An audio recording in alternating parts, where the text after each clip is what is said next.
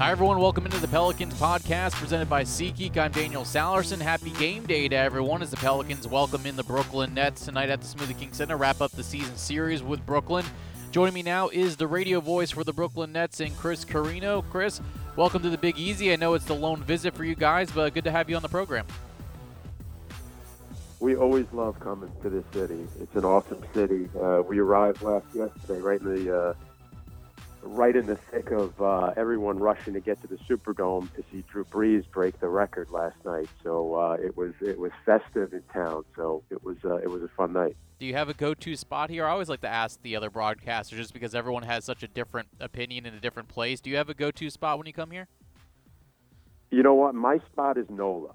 Okay. I, I love NOLA in the French Quarter.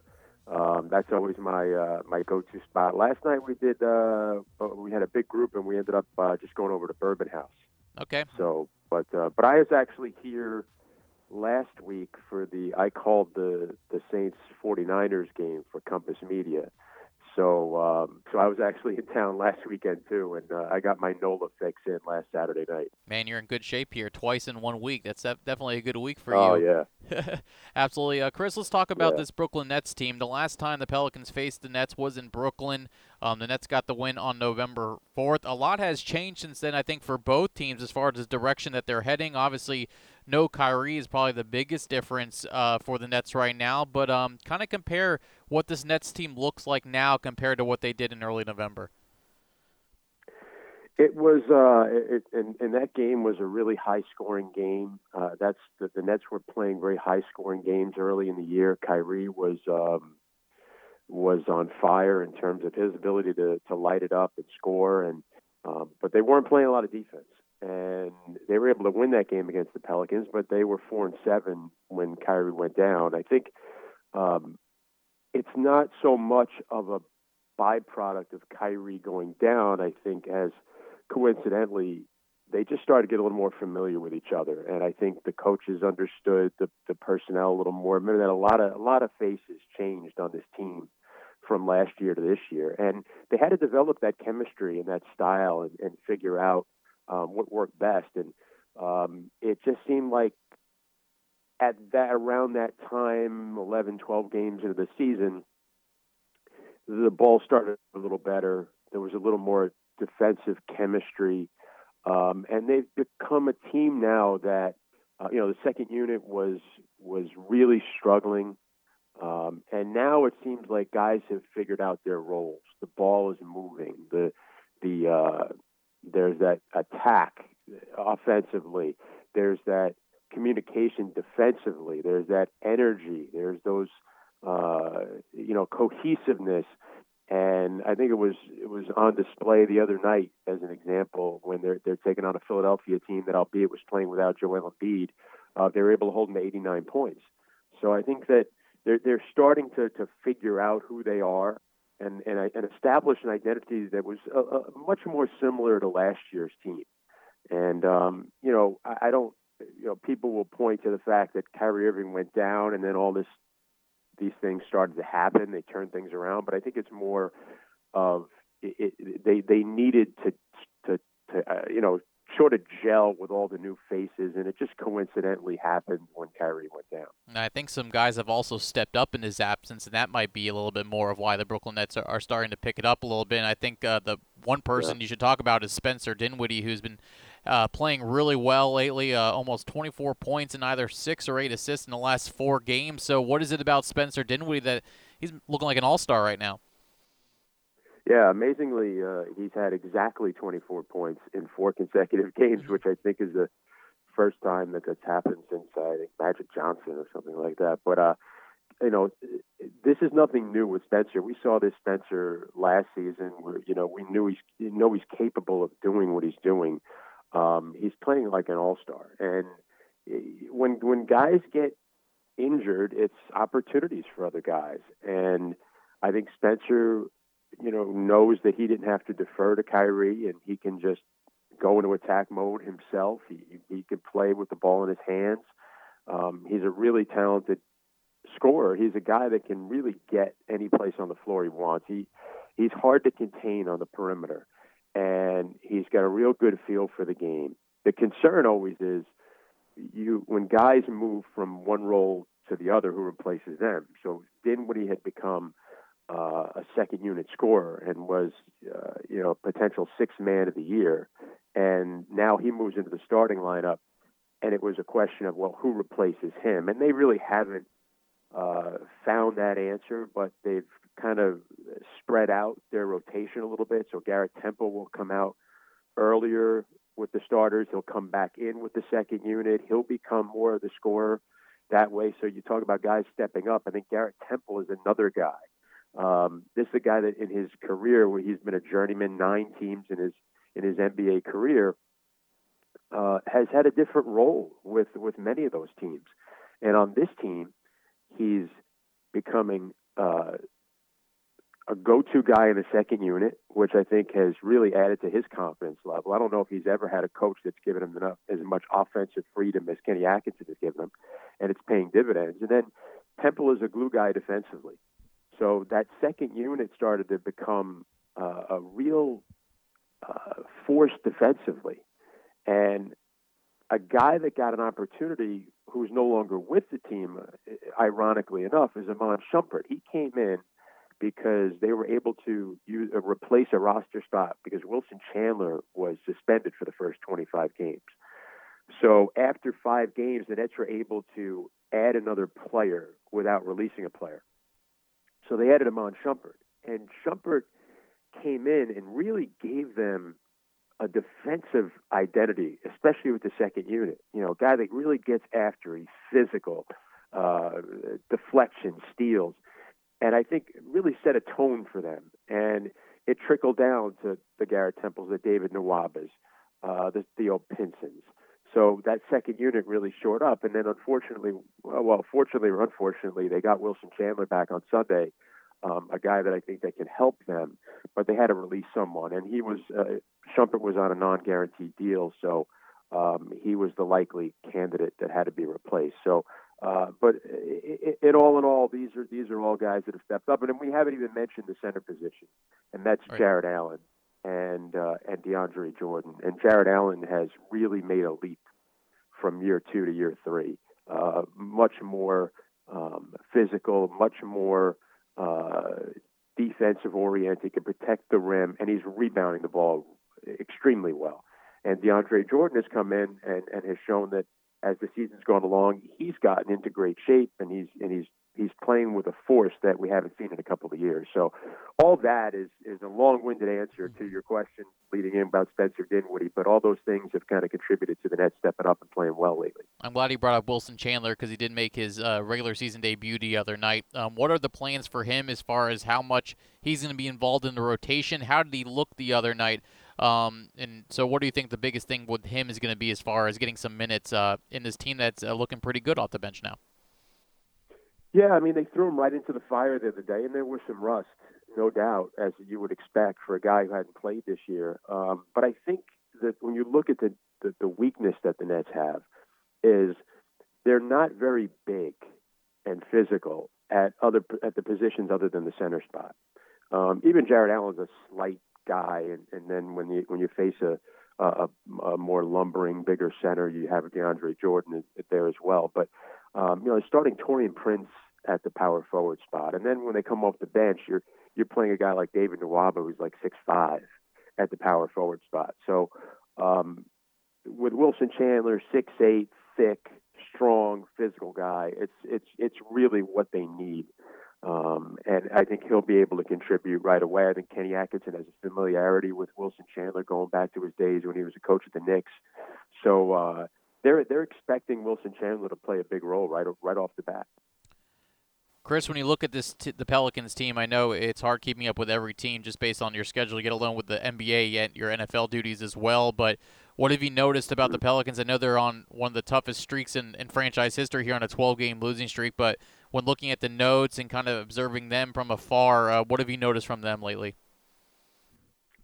I'm I'm kind of surprised by it, to be honest with you. Looking at them early in the year, uh, I know Zion went out, but um, they looked like a much more dangerous team than they're showing now. And I know injuries to other positions have helped them. Uh, have not helped them. Um, you know, I, I thought Brandon Ingram was on his way to, to really being a, a good player in this league. I've always liked Jrue Holiday. Um, you would have to tell me. I mean, as far as you know, I, I, I know that I know the Zion thing kind of took the wind out of everybody's sails. I think you were so excited to have Zion Williamson come in. I'm sure the coaching staff was was gearing up to to build everything around him, and then he goes down, and you don't know when he's coming back. And uh, I, I know it had to be uh, something that disappointed everyone. Uh, the air comes out of the balloon a little bit, and then when things start to go bad, it just starts to compound and compound and compound. And I think that's probably what you're going through right now. You'd be able to, you know, I, would be curious to hear your thoughts, if, if you could, uh, you know, a little bit about what you think is the issue right now. Yeah, I think um, the injuries were certainly a part of it, but I feel like the Pelicans are getting healthier uh, by the minute um, as far as getting Derrick Favors back. Um, the only thing is J.J. Redick is now out for tonight's game with some uh, a groin injury. Um, but I think defensively mm. has been the biggest issue for the Pelicans right now, as far as just too many guys getting wide open looks on the other end. The point of contact for the Pelicans defensively has been um, not really great, and then pick and roll, uh, defending the pick and roll has been one of the biggest issues for the Pelicans this season. So yeah, I think uh, as the kind of yeah. similar to the Brooklyn Nets as far as the chemistry is concerned, think a lot of people thought by now the Pelicans would be able to pick up um, with a lot of new faces, kind of playing with one another. But with so many lineup changes, it's certainly been a struggle, and so I think that's kind of been the biggest reason for. Uh, part of this losing streak right now. It's not all of it. Obviously, a, a tough schedule yeah. has been another big part of it. The second hardest schedule in the league to date. Um, but some of these is you got to throw excuses out the window, and some of it's just been poor play on the defensive end. So offensively, things have started yeah. to click again, but defensively has been the biggest issue for New Orleans. Yeah, and I know I know Redick going out is it hurts. I I, I really thought he would be a guy that um, would make a big difference, and when he's in there, he can. Um, I, I know you mentioned it, uh, you know, the weakness in the pick and roll defense, and that's something that um, they'll have to be concerned with with the Nets tonight because the Nets are uh, a high volume pick and roll team, and and uh, with Jarrett Allen and, and DeAndre Jordan, um, they they play it a little differently. Jarrett Allen will um, will roll and, and, and roll to the rim. DeAndre Jordan can can roll to the post and then pass out of the post. So they it, they present a lot of challenges in that regard. So if the if the Pelicans are having difficulty defending that, um, that could be something that will hurt them tonight against the Nets, no doubt about it. And uh, you know, I, I think it's it, when you do have a young team, you have to go through these struggles. And I think like just like the Nets, um, you know, you mentioned the schedule got difficult for the Pelicans. I also think, to be fair, when Kyrie Irving went down, they went through a stretch where the, the schedule got easier. Mm-hmm. And um, but that being said, they have they have played well against good teams. They beat Denver. You know, they beat Philadelphia. Um, so we'll have to see. But again, I think similar to what the Nets are going through, maybe not as severe with the losing because they are over 500 right now. And we mentioned holes in the lineup. We mentioned how, uh, you know, they're starting Taurean Prince at the four, undersized guy, don't have that physicality. And, you know, people could panic and say, well, they need to go out and get a four. They need to. And then you realize that you have one of the best in the world that is in street clothes that is sitting on the bench and Kevin Durant um, that will fill that that hole pretty well next season. So you don't want to panic too much or do anything that will uh, you know long term ramifications. And I think similar to what you're going through in New Orleans, it's like well. Uh, I understand things are going aren't going well right now, and um, you want them to be better. But uh, I do think you have a, a potential real, you know, top five guy in the league that's getting ready to come into the lineup. I think he showed you enough in the preseason to get excited about. So um, it, it, shouldn't be all gloom and doom. Uh, you mentioned some of the young guys. Before I let you go here, um, Brandon Ingram had um, a pretty good night against Brooklyn um, in Brooklyn. Yeah. Um, what have you seen uh, from Brandon Ingram just from afar too? Again, you know, you saw the first three seasons with the Lakers.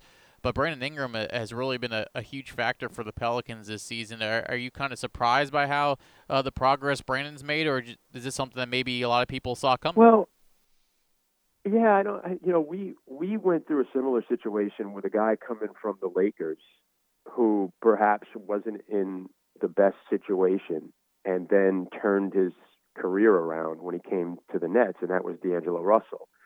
and they're different players, but uh, similar situations there. I don't I don't know how um, I don't know how great the Laker. You know, things have turned around now that LeBron James is there. Um, but and and even last year, LeBron was there, but they were in a state of flux, and he was injured. Um, but I don't know what a great culture they had there, and and, and what a great setup it was for young players to develop. And maybe that's what Brandon Ingram needed. I mean, we certainly knew he had the talent coming out of college. So maybe he needed that change of scenery, and it seems to have, have have served him well in New Orleans. And you know, having seen him live just that one game when he came into Brooklyn, um, the Nets couldn't stop him. I mean, I don't remember what he, he shot in that game, but he he he he, he didn't miss much. Um, his length was a real factor in that game. So uh, that's something that again, with with the Nets not having a lot of size uh, outside the center position, um, that's certainly a concern for Kenny Atkinson and his group here tonight. But I but always I always thought that that Ingram could be a really good player. Uh, you know, he's he's got freakish length and agility at his size, and I think uh, you know I think you're starting to see that here in New Orleans. That's Chris Carrino, radio voice of the Brooklyn Nets. We'll see him tonight here as the Pelicans welcome in Brooklyn uh, for the final time and only time this season. Chris, I really appreciate the time. I'm glad you got to spend a couple times here in the Big Easy in the last week or so, and uh, we'll yeah. see you at the arena tonight. All right, Daniel. Thanks. I'll see you later. Yep. There he goes. That's Chris Carrino again, radio voice of the Brooklyn Nets. Pelicans and Nets tonight from the Smoothie King Center. It's the last home game uh, before the Christmas holiday for the Pelicans. Of course, they leave tonight after the game for their nine day, four game Christmas road trip. It's a tough one to start as the Pelicans will take on the Minnesota Timberwolves tomorrow night in Minnesota. Then it's off to San Francisco to take on the Warriors on Friday. Then the Pelicans will have the weekend off and will take on the Portland Trailblazers Monday, December 23rd. And then they'll wrap up on Christmas Day, the last game of the night as they take on the Denver Nuggets. Next time the Pelicans will be back home after tonight, December 28th and 29th. It's a home home back to back as they welcome in the Pacers and the Houston Rockets. Of course, our pregame will start at 6:30 tonight. Actually, you can listen to Pelicans walkthrough at 6 o'clock on ESPN New Orleans 100.3 FM with Gus Kattengell, and then I'll have Pelicans warm up at 6:30. Todd Graffagnini and John DeShazier will have the call at 7. Of course, you can watch it too on Fox Sports New Orleans with Joel Myers, Antonio Daniels, and Jen Hale. And we'll have another podcast for you tomorrow from Minnesota. A little roundtable discussion. Todd Graffagnini, Jim Eichenhofer, and myself will kind of recap tonight's game and get you ready for Wednesday's game against the Minnesota Timberwolves. Again, today's podcast is presented by SeatGeek. Trying to find tickets to basketball games or any other live event can be complicated. There's hundreds of sites and shady pricing. With SeatGeek, you can do everything in one place. Search for and discover the best deals on seats, buy from any device, and sell and transfer tickets – in just a couple of taps. Best of all, our listeners will get $20 off their first purchase when they use the SeatGeek app. Use the code GOPELS, all one word, all caps at checkout. SeatGeek, score the best deals on tickets. Hope everyone has a great day. Stay warm. It's a little cold today after a nice day yesterday in the Big Easy. And we'll talk to you tonight on the radio and uh, wherever else you may be taking in today's podcast. Until tomorrow, I'm Daniel Sallerson. Thanks for listening to the Pelicans podcast presented by SeatGeek.